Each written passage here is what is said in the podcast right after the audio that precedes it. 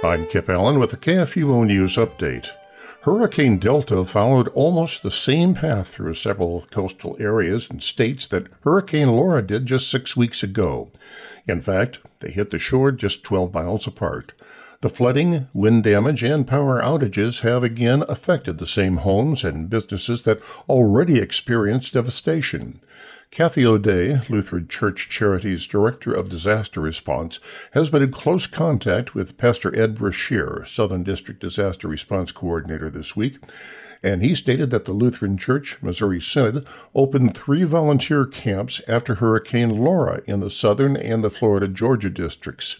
Each of these camps had to shut down and teams had to evacuate with their equipment before Hurricane Delta came ashore.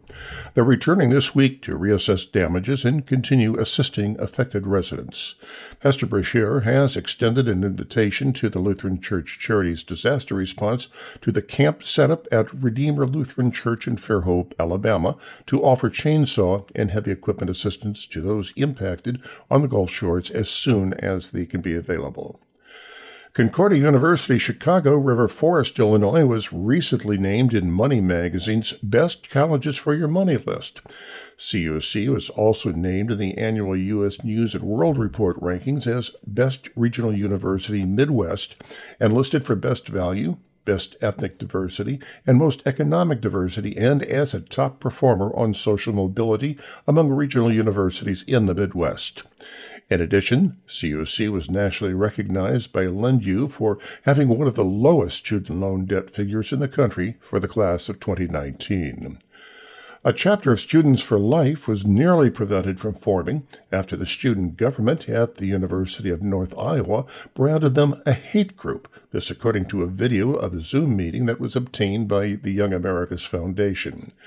YAF reported that the student government had a virtual meeting to debate whether or not Students for Life Group should be given official recognition on campus. Ultimately, they refused to recognize the chapter solely due to the group's pro life beliefs. This is a hate group. This is hate speech, student Senator Mack Tenson said. Approving the bill is the same thing as a white supremacist group, another student added, but Students for Life still has hope. This, according to a statement that the University of Iowa supplied to YAF, rebuking its student government.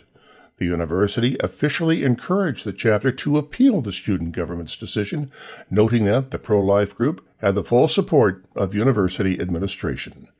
This has been a KFUO News Update.